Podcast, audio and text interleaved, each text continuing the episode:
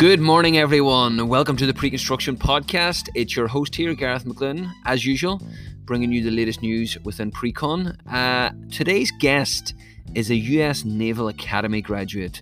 He's the first graduate we've had on, um, and he is by the he goes by the name of Loren Morgan. He's VP of Pre-Construction over at Brookfield Properties, and he's based out of San Francisco.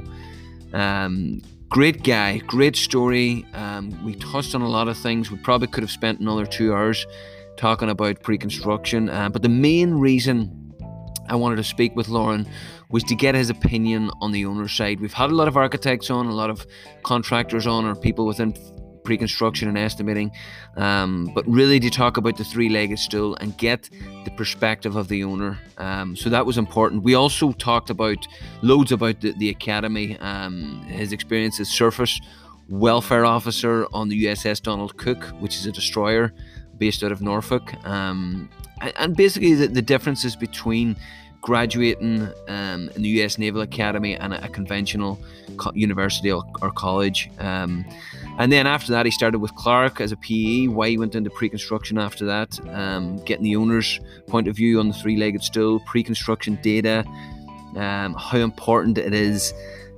the design within suburban construction because he does a lot of mixed use and a lot of multifamily within Brookfield. So I found his his insights into that really good. Um, and then relocating from Virginia to San Francisco, big move. How was it? What were the challenges? And we finished with a slogan uh, which I found uh, it just hits a nail on the head. He says, "Why estimators within a meeting? Why they need to shoot themselves out of every meeting?" Um, and he goes into that in more, detail, and you'll you'll hear more on that. Um, before we, we, we speak with Loren, uh, let's just say thank you very much to our podcast sponsor. That's Beck Technology. Shout out to Stuart Carroll and the team down in Dallas. Um, if you are interested in pre-construction estimating. Uh, technology, definitely, I would highly recommend having a chat with the, the team over at Beck Technology. Um, without further ado, here's Loren.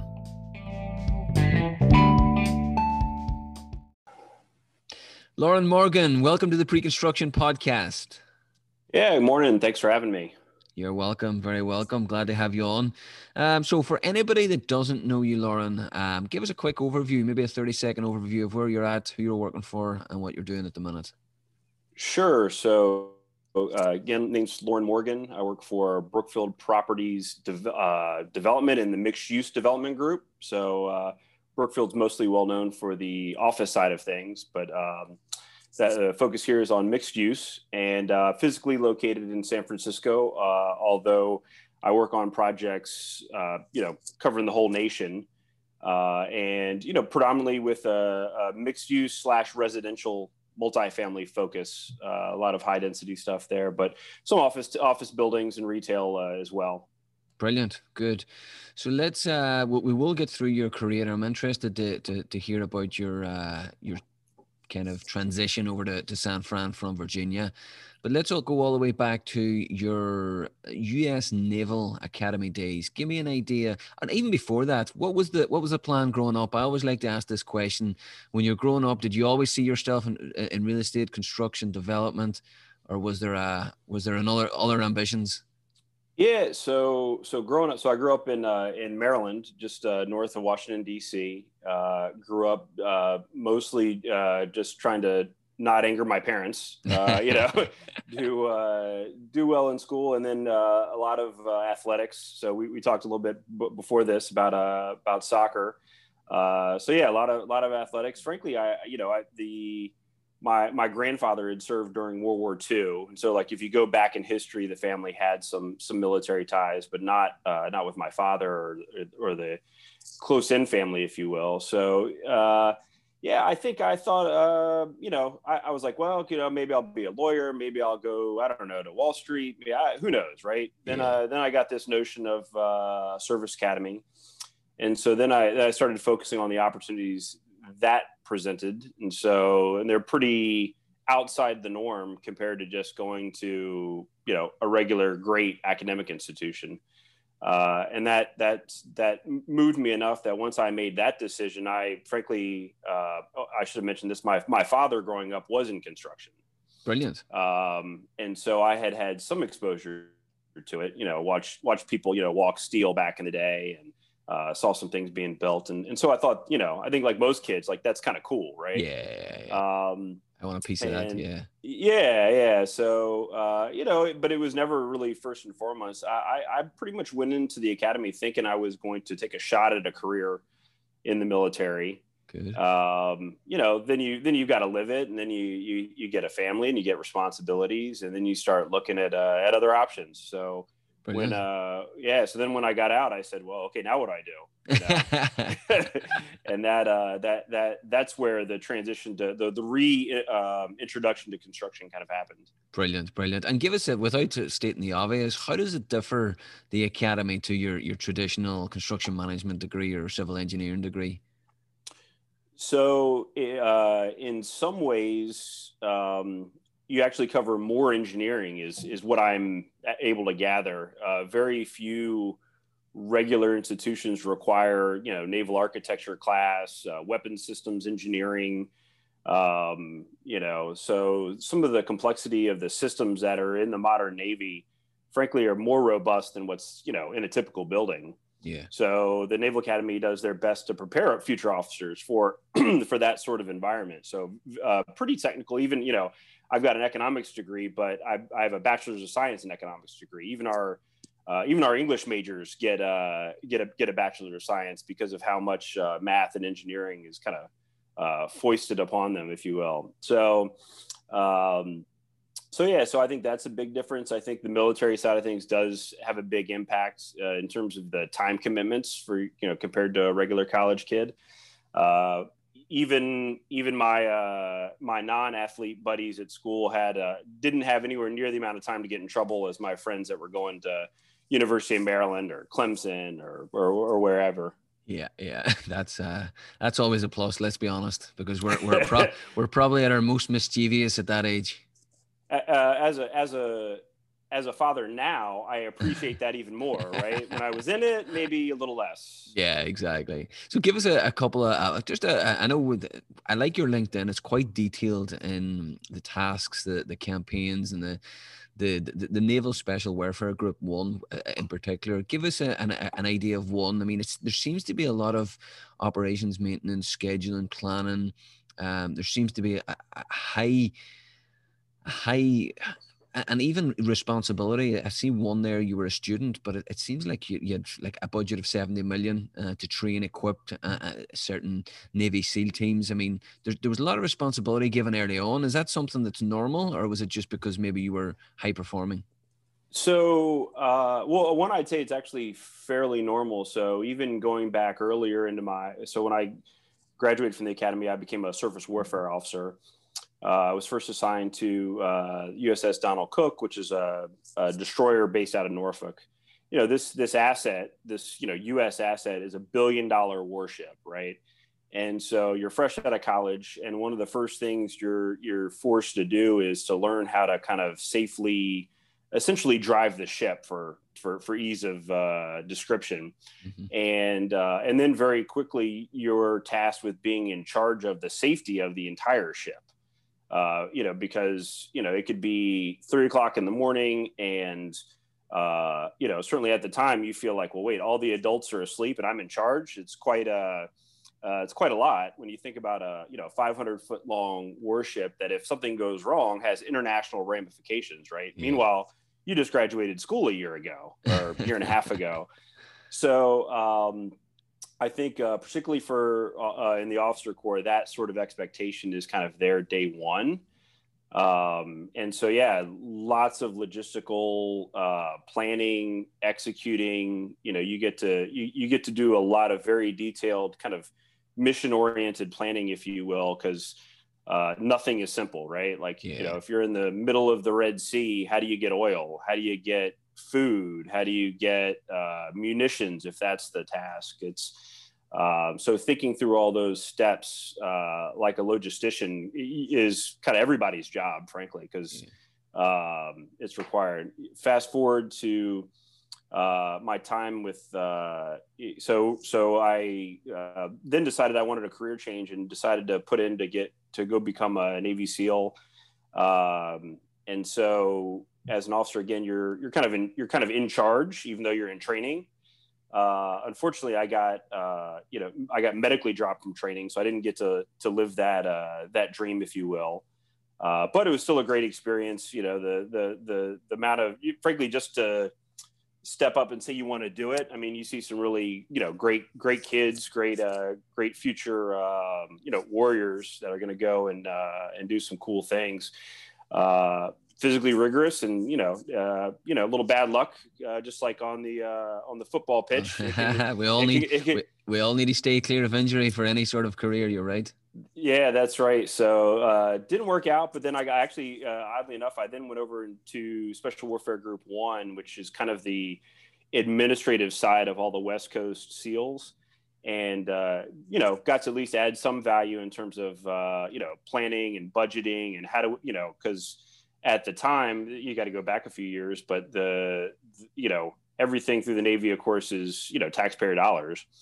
And with the war on terror and 9-11 and all that stuff a lot of that was being funded in a temporary manner and they had to convert to permanent funding. Mm-hmm. uh, and they had to justify all those you know funding requests. Not not unlike my uh, my job now where i'm like well i gotta we have to justify the cost of the deal to get the return we want right? So yeah uh, you, I think it's one of those. It, certainly would have never thought of drawing the parallels, but in hindsight, you can in terms of you know uh, moving forward. Yeah, and even in construction, I mean, I, I, would imagine you're you're drawing parallels every day. I mean, I was going to ask you what were the big lessons learned that you think, you know what, what I learned in those not, not only at the academy but the experience of, of being out there in the in, in the thick of it. What do you think were the big t- take takeaways? Uh, yeah, no, I think you know. Uh, prior you know prior planning goes a long way mm-hmm. right um, uh, thinking through all your options uh, and then frankly having backup plans right mm-hmm. um, i think that those sorts of uh, well and then just you know communicating and executing and all, all that other good stuff right i mean it's it's all very there there are parallels whether it's between you you know your personal professional life the your company life your family life you know all these things i think are are kind of uh, time honored and tested skills that some people just you know learn along the way. Some people had to be taught, but um, pretty important, I think, in terms of uh, growth and uh, you know execution um, and advancement, if you will. Brilliant. Just yeah. getting things done. Yeah. That's what we're all about in the construction market, getting it done. Uh, so then obviously finished up there, um, straight into to Clark Construction. I mean, a fantastic company um, to be able to do your learn, learn the trade, project engineer, four and a half years. Um, worked on some, by the sound, looks of things, some big projects. How was that? Did that give you an idea of, because I mean, they say once you graduate, and, and we, we may come to this later on about education. Once you graduate, there's nothing like being on the field and watching things go, go together, especially in construction. Um, how was the project engineering role at, at Clark? Yeah, so I think um, it, it's frankly in the beginning a lot like drinking from a fire hose, right? Um, yeah. And uh, it, there was a you know a bit of a transition there. Military, the way people communicate in the military is definitely a little different than the civilian world um, both for good and for bad, frankly, I would I'd probably say. Um, and uh, so, you know, went to Clark. I mean, the advantage of being at a at a Clark Construction, in particularly in the DC market, um, is you know how many projects you get to look at and people talk about, and you get to tour and you get to go see. Um, you wanted to go see a stadium, they were building that. You want to go see an office building, they're building that you want to see a super complex uh, excavation project, they're doing that, you know. Um, and so, uh, you know, residential, hotel, like you name it in the DC market, um, you know, Clark Construction was either already building it, had built it, or is about to build it. Yeah. Um, and and that that is that's tough to replicate. Um, frankly, in any market uh, with any organization. So feel real fortunate for that. And there's a a, a, wealth of experience to, to your point where they've they've got some folks in there you know uh, any given room and they've got you know hundreds of years of construction experience to to, to talk about and weigh through options and, uh, and and possibilities Brilliant. And to me, that is the biggest thing. I mean, whether it's an actual organized mentorship program or it's just someone to be able to tap on the shoulder and go, Hey, Joe, what, why did you do that, that excavation like that? What, what were you thinking? Um, yeah. And I mean, yeah, I was going to say absolutely. Cause, um, you know, while, uh, and I, you, you know, I didn't really plan to go into pre-construction, but,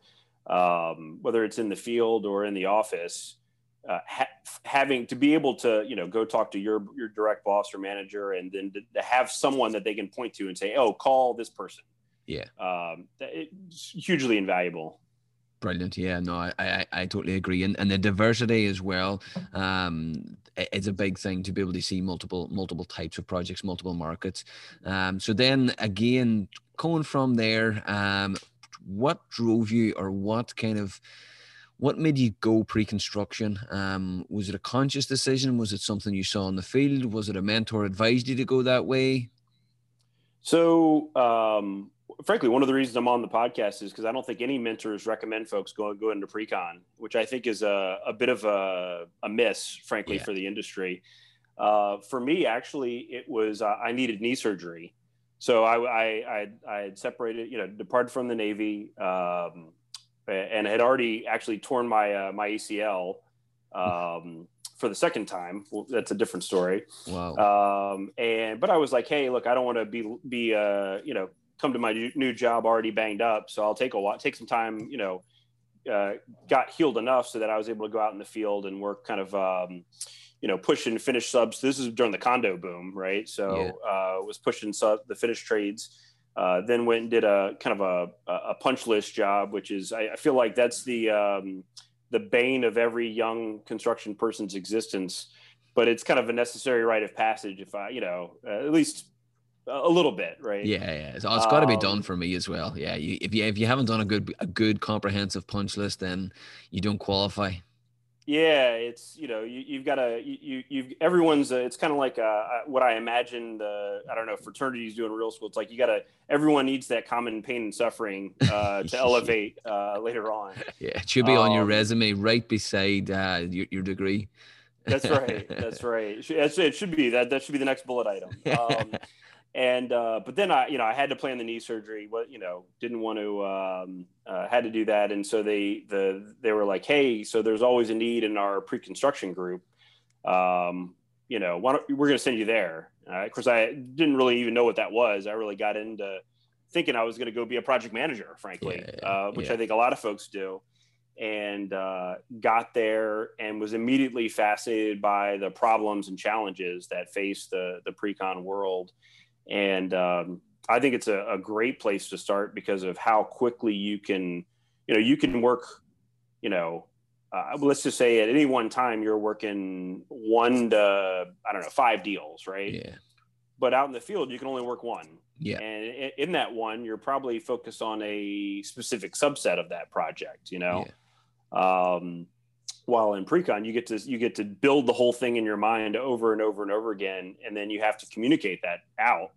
Uh, so i think the learning curve is very steep in pre-con. So uh, and, and, i was fortunate enough that the gentleman that was running pre-con at the time who, who frankly is still running pre-con for uh, clark in dc just a fantastic human being uh, you know really taught me uh, a lot and was uh, was patient with my uh, my early my my uh, early mistakes. yeah, there's a certain it's, it's like soccer. If you come back to the analogy, like people always ask me, why do you not go into to, to soccer coaching or, or management? You got to have a certain patience with people. Um, trying to teach something something that you can do in your sleep is difficult and needs a set. And my mom was a teacher, so um, she everybody thought I would do it, but I just I just don't have the patience, don't have the skill set to be able to do it. Yeah, no, I, I get it. I get it. In fact, when it comes to sports, I always said like I was not going to train. It, it either had to be super little kids where it was just fun, yeah. or they need to be like super hyper competitive and already like got the basics down. yeah, exactly. It's one or the other. Hundred percent. You're either in it or you're you're, you're just not.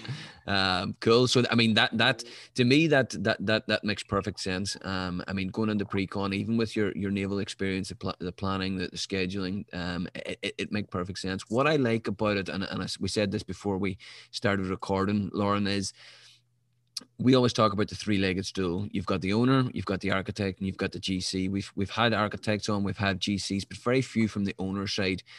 Give us an idea. I mean, you went you went and worked with some great companies, Greystar, Avalon Bay Communities, and now with Brookfield Properties.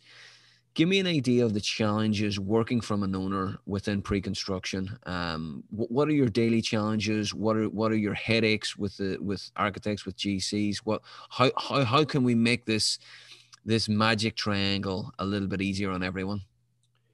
Yeah. So, uh, well, so I, I think the to make it easier, I, a lot of it, I think, again, it comes back to those kind of soft skills of communication, table setting. um, I think the the industry is still kind of untrustful of one another uh, in as a as a general rule, and I think, in, in frankly, in many cases, certainly historically, that's probably was appropriate. Uh, but uh, we're, we're, you know, departing from that kind of uh, lump sum hard bid mentality, rip it and grin. You know, yeah, while that's exciting if you're an estimator in the bid room, um, you know, the the industry is kind of pushing past that and going to a more collaborative approach. Um, and so I, I, think that is really incumbent upon, frankly, the owner, right? Whether that be the the development manager, or if, if like I'm fortunate enough that our organization has devoted the resources to having a kind of a construction manager, although we have some different uh, terminology we use, uh, where there's a construction person, frankly, to be there at the table from day one, set the standards, clear up the any ambiguities, um, you know, uh, so I think that that's a lot of it, but it, there, there's always going to be what I think of as a healthy tension. It should be healthy and respectful. That that should be the table stakes, if you will. But um, you know, between the the architects who are being asked to uh, do both a function, you know, functional work of art as well as express it, uh, with the revenue projections that the development guy is is frankly needs in order to make the deal go, get the mm-hmm. returns that are needed, whether that be through um, a private investment group or you know uh, you know uh, Avalon Bay's a REIT, so they they've got other uh, thresholds, but there's always a threshold, um, and so um, he, he's got that challenge. Uh, for, for, me in my seat, the the biggest advantage I think of, uh, uh, or the biggest challenge is just trying to marry all that up with the real world realities of what stuff costs, right? Yeah. Um, drawing something on paper is both uh, is pretty economical, um, but the the downstream ramifications uh, and decisions you're making uh, at that time can really have lasting impacts. And so getting down to that bare truth, um, I think is is a lot of what you know me and my group does. But I think it should be in the mind of every kind of pre-con person, right? Is yeah. uh, what does this really represent, both in terms of how you're going to build it, uh, and then what's the quality level associated with it. And yeah. so you can you can give enough guidance to your your design team and your whoever's in charge, you know, the developer. Uh, to be able to make a decision, right? Yeah. You know, uh, that's really a big part of the pre-con rule process is giving them the data so that they can make a business decision. Yeah. Yeah, and then and I mean that, that that makes perfect sense. And then whenever it comes to Brookfield, um, what do you guys do? What kind of criteria do do contractors need to hit for you to use them on the GC side? Have you got a select few that you use? Do you do you go out to market quite a lot of? Because if you're working all over the, the US, do you go local? Do you do, do guys travel with you? What sort of, especially as you as VP of Precon, what's what do you look for and how do you go about that process? Yeah, no, it's a great question. So, I mean, first and foremost, I think we look um, very rarely are we going to try to be the, especially if it's a tried and true product. We're we're looking for established resumes and credentials. You know, because uh, normally we're trying to operate, you know, at the higher end of the market uh, in most markets, and so we're looking for uh, the type of contractor that frankly can service all of our needs really. And so that requires a certain level of sophistication certain level of just bandwidth and resources in terms of being able to uh, you know facilitate those projects uh, because we're we're demanding right? Like um, so we we normally do a, a, pretty early selection process and try to bring on those contractors uh, still well into the design phase. Um, and so, I mean, we when we have a fiduciary relationship, you know, kind of upstream of us as well. So we we've got to show some level of competition, uh, but we are looking for a best value approach. So uh, best value, you know, it, it, and many times comes down to the individual team itself, right? Yeah. So uh, it's not just um, you know uh, pick whatever great you know national contractor. It's not just that name. We're worried about who's the project manager, who is the individual superintendent, uh, what are they bringing to the table to service us as the client. Brilliant. And then obviously you're looking at the pre-construction, the estimating team as well to be able to, because that I would imagine those are the people, especially early on with the design team. And you may have a, a, senior PM or a project executive that'll be involved in that. But is it mostly the pre-con team within the contractor and the architect that gets involved early? Yeah, so uh, some of that I think is kind of uh, up to the contractor, right? So mm-hmm. there are certain uh, GCs nationwide where they they take a holistic approach that they don't they don't really have the bifurcation of uh, of the front end teams that other GCs do. So some GCs have a estimating team and a pre-con team and a purchasing team and then a operations team.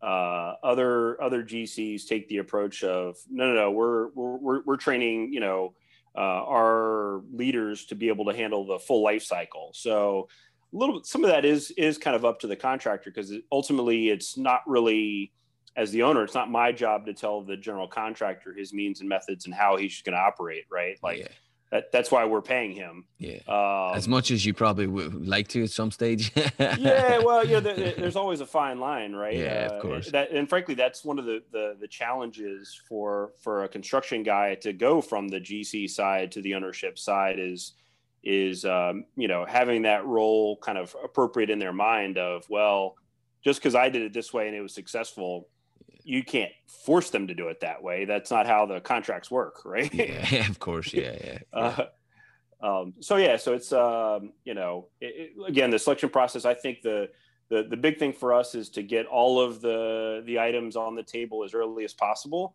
so that um, we're negotiating it holistically and then we we've got a deal and then the, you know there's certain things that have to be left to to later on but uh, plenty of things you can you can get done now so that you know when you get to the finish line you're going to be able to go execute you know yeah. and that's uh, that's that's very important to us as well Brilliant. Um, and to give, we we get a lot of like uh, graduates and junior people within the industry listening to the podcast.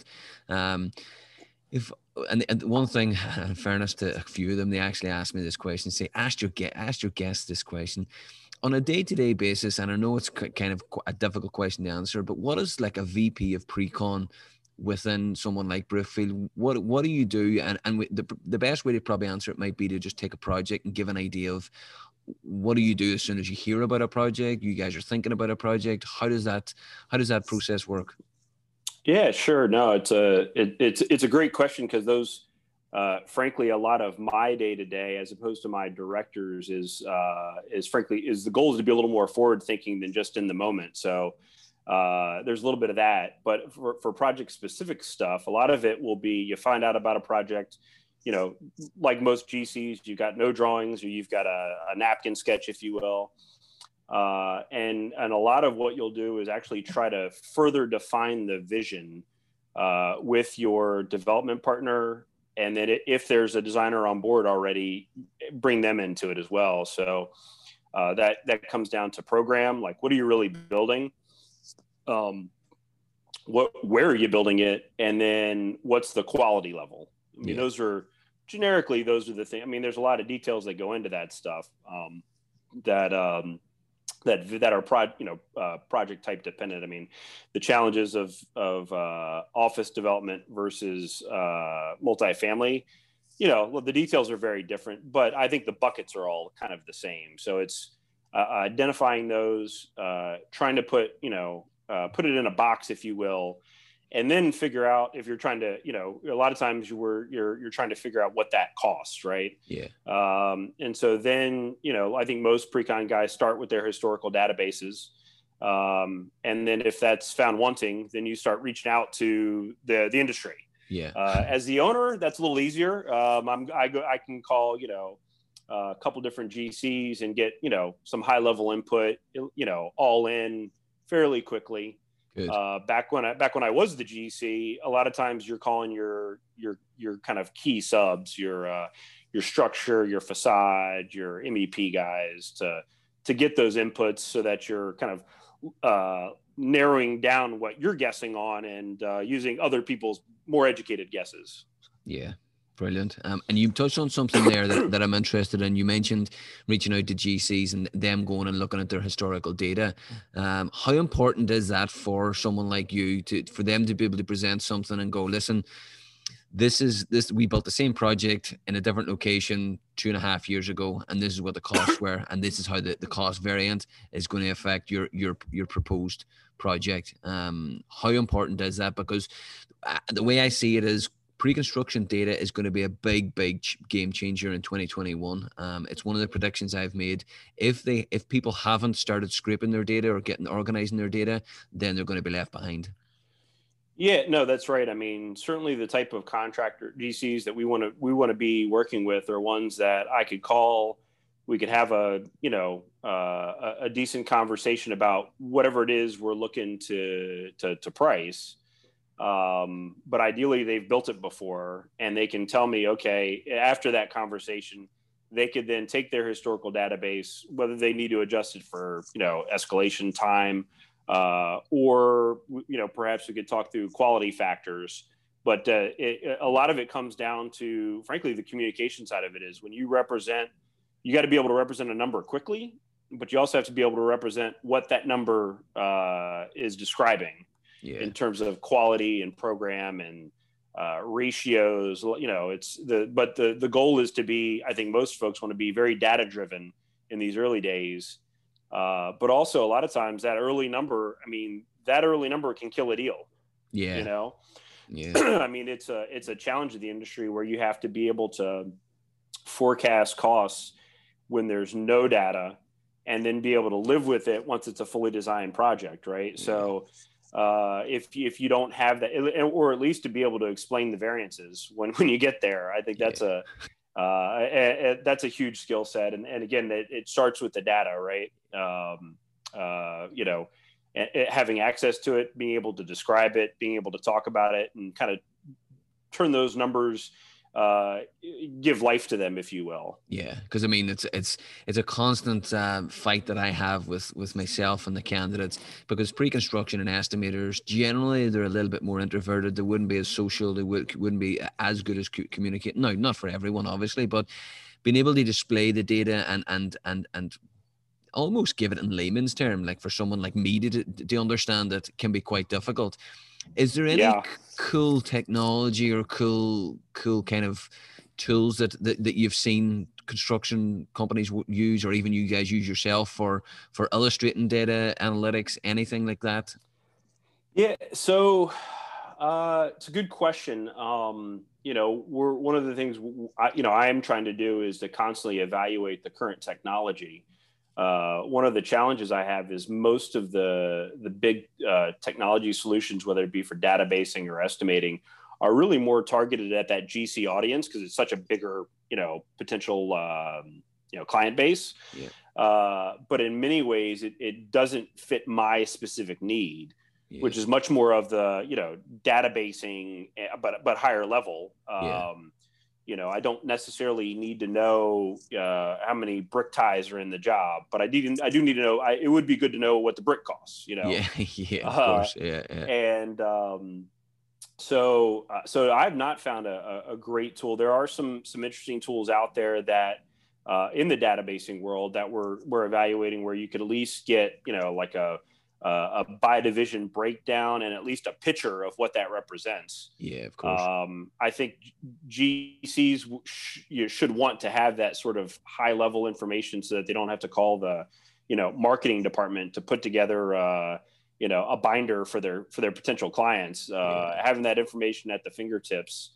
Um, it, it is needed and um, it's there but it, it, again i don't know that the adoption is as fast as we'd want yeah uh, and also it's just a challenge because you know um, uh, in terms of how do you get what is probably an excel into that and then bring it to life again with the pictures, with the imagery. Yeah. Um, investing the time and resources to do that is it's a challenge. Yeah, it's tough. It's tough. And listen, from Excel, you're 100% right. That I mean, that's not only a challenge, that's probably mission impossible. Bringing something from Excel and, and putting it into a lovely, fancy, sexy graph or, a sexy image. But I mean, it, I'm a big believer anything can be done, but it's uh, it takes time and resources. Yeah, hundred percent, a lot of time. Um, so that that that that to me is a big challenge, and I think it's out there. There's people working on it. There's pre-construction technology companies that are working on this stuff. I believe that that that piece of software that the GC can can can use as, a, as an estimating database and then there's a there's a, a, a, workflow that the client can use and get certain amounts of the, the costs and can manipulate it and check it and hopefully not live but as live as can be. And then the architect can can can have a login to, to see the back end of it or make sure his design is not completely getting ripped to shreds yeah no i mean it's and it's a it's a challenge. I mean right now real world we're having a challenge where you know we're doing we're we're evaluating future projects. We're we're trying to put some cost to it. But you know we don't have a design. We don't we we we, we don't really we kind of only loosely know the program. Um, but of course like it, it, would really bring it to life if again if we had like just the hard data and then a picture showing what that data represents yeah um yeah. It, it picture's worth a you know a thousand words i think is the old cliche right 100% we're all visual uh, whether we like right. it or not we're all visual um, sure. Cool. So, and, and one, one thing I like as well with your your your career, it's it's very much in in the right trajectory. It's always going up the way. Um, give me an idea now of of your biggest challenge within pre-construction. It can be a project. It can be a it can be a, a, a problem that you came across. Um, and, and and just walk us through that what that was like because like people always tell me you'll never really learn anything from a project that goes 100% perfectly because sure, sure. you just you just um, think it's always going to happen. But so was there any? Or, or may, I was gonna say maybe you could learn to take a little extra time off, but that'd be about it. Um, well, the, uh... I think I think if anything, COVID taught us that we've we've we've learned to spend a little bit more time with ourselves, which I think was a good thing. Yeah, some well pros and cons of that, right? Yeah. Um, I, I, although I think in the pre-con world, pre-con and design world, uh, I don't know that many of us got time off. Frankly, um, True. Yeah. You know, the it, very easy. You know, architects are dispersed. We can be dispersed. Um, if you got an internet and a computer, you can still. Uh, I, I always joke that uh, you know I've only used tools professionally. I think on two occasions in my entire post Navy career, right? So um, as much as I value those skills and I enjoy doing some of that stuff in my off time, uh, it's not what I get paid for. yeah, um, exactly. uh, in terms of uh, challenge, honestly, I think, especially from the owner's perspective, uh, I think the toughest thing is, uh, you know, is is the communication piece, frankly, because there's just so much to communicate, uh, both kind of um, to the general contractor, to the architect, or your other key designers uh, and then your developers, but then ultimately uh, help your developer craft the message up to the investment committee or, or, or, you know the the actual financial mechanism to make the deal happen.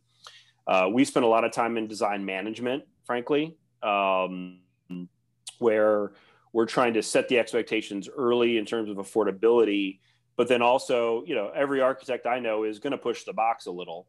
Yeah. And so, and they're going to try to find new ways and they're going to push. And so, uh, managing that process, um, w- usually by that time you've got, we've got a general contractor on board and, and getting your GCs to put kind of, you know, stakes in the ground of like, look, Hey, um, here is, here is what this represents right now. Uh, but then also finding the roadmap back to where you need to be financially. I mean, it's, yeah. uh, it's a constant cycle. And I think if you're, but if you're, if you're pushing design uh, and you're going for, and, some of our projects are, are, are, are pretty high end projects, uh, you should be doing that. Mm. Um, I think in the, the suburban markets where you're doing a little bit more, um, uh, not affordable is not the right term, but frankly, market rate or you're, you're, you need to be a little bit more in the box. Mm-hmm. Then it's just the discipline of staying in the box. I think that's yeah. a, because everybody wants it to be a home run. Yeah. Um, when in reality, you know, a lot of baseball games are one off of, you know, doubles and singles and triples, right? That's right. Yeah. And that's that's the beauty of it. I mean, it's the beauty of your your job, but I, I would imagine the, the even the, the, the sexy design ones and the, the, the higher price point are just as difficult as the as you say the yeah so uh, in some ways they're more difficult right yeah. because uh you know there's there's the the swings can be really dramatic um and you know you that being said you know if you hire a really high end design firm you should expect that yeah, because they they became that that uh, by pushing the envelope, right? And so, um, but we we we live in a world of uh, you know of uh, uh, ideally hard facts and figures, and if they're not working, then you got to find a way to make it work. Yeah. Um, and uh, and that can be that's going to be an iterative process and and trade offs, right? It's um, you know just like uh, everybody might might love uh, i don't know the great car but you don't want to pay for the great car. You want to you know meanwhile you still have to drive you know? Yeah, exactly. It's not an easy task i have to say and you're, you're out of out of all those the three-legged stools i think your ability to be able to manage people's expectations and to, with the architect pulling you one way and the contractor pulling the other way it's um it's a difficult one. Is there any uh what, what's the project out there the the one that you took you know what you you, you put you, you put your hat on you go you know what I, i'm really proud of that. That that turned out really well. It's looks great for the money. It, it was just a project that ran smoothly. Yeah no it's a uh, because I, I, think in some cases the answer uh, that last bit probably makes it, makes makes they're, they're, different projects, right? I mean, uh, one of the best examples in my career was when I actually had the super the the lead superintendent come back to me, and I just happened to be touring the site, and he was like, he's like, hey man, how did you know we were going to need money for this item? You know, and I said, well, um, we could afford it, so I, I kept it in there, and then and then two. Um, you know, it's kind of just a lesson learned through experience, kind of the stuff we talked about before. Uh, but it, you know, very rarely do you get that sort of field direct input. Uh, yeah. And this was this was this was not an overly like sexy project. It was just kind of a a market rate apartment uh, outside of Baltimore uh, back in my Greystar days. But to to have that immediate impact of hey, the work I did, you know, months and months ago, putting together the the GMP, if you will, uh, putting the contract together, it, it, it, saved his bacon when he was able to go and find that pool of funds to to offset this unforeseen condition that you know you could argue whether or not it should have been foreseen or not, but. Yeah. he doesn't care about that. He's a superintendent. He wants to get it done. Yeah, right. Exactly. He's just happy the money was there. Yeah, exactly. That's right. That's right. I mean, uh, eh, you know, without having to go to contingency. So, yeah. um, so I, I, think that that's one of the things that sticks out to me. Um, you know, some of my early pre-con days at Clark really stick out at me. Uh, unfortunately, a project that got built that I didn't get it, I, I didn't, I think I'd already moved on was a, a National Law Enforcement uh, uh, Museum in DC, nice. where it's basically, it's an underground museum, which Ooh. is uh, pretty crazy. Um, some of the stuff uh, that I won't get into too much, but the, the, the pipeline moving forward, though, I think uh, we've got a lot of opportunities for some really magnificent projects. Good. I like to hear it. I like to hear it. That'll get you up in the morning. Um, cool. That's right. So That's what? Right. Um, talk to me as well. I know I mentioned it previously in the podcast, but moving from Virginia to, to San Fran, we relocated a lot of estimators and pre-construction people around the U.S. Um, give us an idea of San Fran. How difficult was it moving there, finding property? You, you know, the, all this the, the simple questions. I know you've got a family, so find a big enough house for a family. I don't know if the kids are in school. How, how did how did you manage that, or and how difficult was it? So, uh, thankfully, Brookfield, uh, you know, uh, you know, my my transition package was was was good enough that I actually had some some options. They, you know, they worked with me um, really strongly to help uh, to help you know make the transition a smooth one. So very fortunate there. Um, uh, so one advantage, frankly, is that my my kids are still on the East Coast. They they live with their mother, so that that actually was hugely helpful because the cost of housing out here is is uh, uh, traditionally insane. Mm-hmm. Um, uh, I think the frankly the bigger challenge is just you know new coast, uh, you know, un- un- learning the uh, kind of submarkets and the neighborhoods, and then just the way the city operates in terms of okay what does your morning really feel like when you wake up and getting to work right yeah uh, i had spent most of my career in the dc area so knew that really well Um, and so moving around the DC area would have been easy, but coming out here, you're you're starting from scratch. Exciting. Um, yeah, no, I mean that being said, you know, California is uh, is beautiful, and and that that helps. Yeah, of course. Uh, the sun and the. And then, and then, uh, and then, frankly, I was fortunate where I, you know, I was so busy those first six months, uh, in particular, that uh, it really didn't matter. You know, yeah, I yeah. I, uh, I didn't have time to think about it. So you were just in, uh, you know, trying to trying to learn as much as you can about the organization and get up to speed so that you're uh, you're not slowing anybody down. Brilliant, love it. Yeah, no, it's it's because it's it's a, it's a difficult transition no matter where you're moving to. But as you say, San Fran's a beautiful place. It's on the it's on the west coast and it's and it's got a, a fantastic weather. So I'm glad it went well. Um, well, listen, Loren, thank you very much, sir. I'm uh, I'm intrigued by uh, by your story so far. There's no doubt about it. There's been a lot of successes, but it sounds as if there's going to be a lot more successes in the future. Uh, well, I certainly hope so. Uh, the um, like I said, I think the whether it's the pre-con field in general or, or Brookfield Properties specifically, uh, you know, there's a lot of opportunity out there, and um, you know, I, I, think just trying to add value and and learn as much as you can, and uh, and then frankly, again, you know, take advantage of opportunities when they come up. Right? I'm sure you that's what you tell your clients is that like, hey guys, you know evaluate that this is just an opportunity take a look at it and uh, see if it's a good fit yeah, I mean, trying to you, we mentioned it at the very very start, but trying to get people into pre-construction is is it's just so important.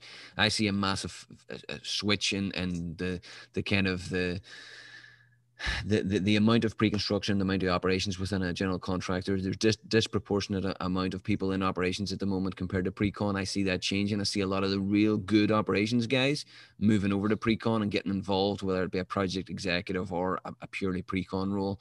Um, so even at the ground level, I, I still think, and a lot of people will tell me different. I still think there should be an opportunity for a graduate, not ha- to have to go out to the field and go straight into pre-con and you learn through 3D modeling and, and learn through their mistakes or, or learn through a reverse mentorship with a more experienced guy who's been on site because we're losing all this talent. We're losing all the talent people that just say, you know what, I don't want to do a construction because I have to wear welly boots and, and, and just run away with a hammer all day. You know what I mean? That's that's not sure, that, sure, that, sure. That's not how it is. Um, it's just there's more opportunity there there's more growth opportunities and as you say you just need to ask questions and, and find your path.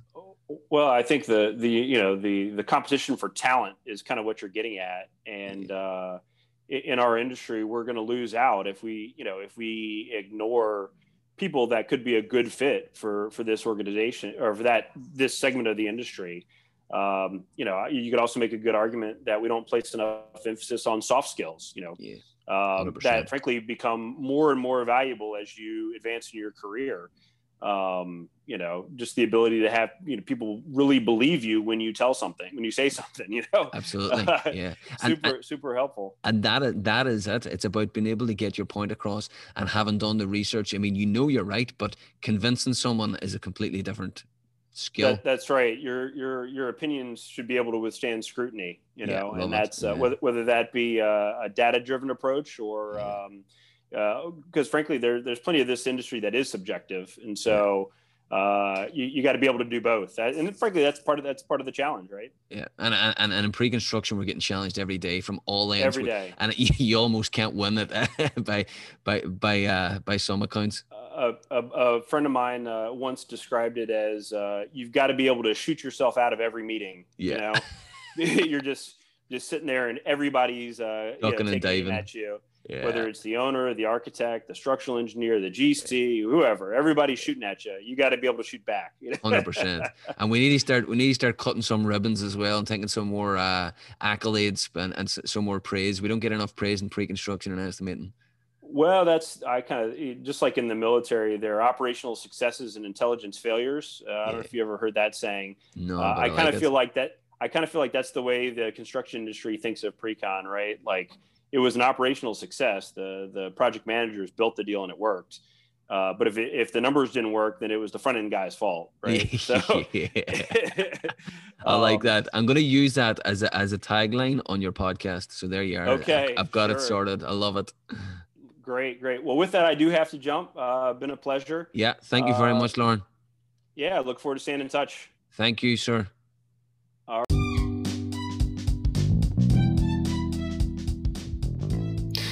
Well, thank you very much, Loren Morgan. Um, it was great podcast, great episode, a lot of great insights into the uh, from the owner's point of view, which was really important to, to get that. We need to get it balanced uh, opinion or view from the, the three-legged stool. So a big thank you for that, um, folks.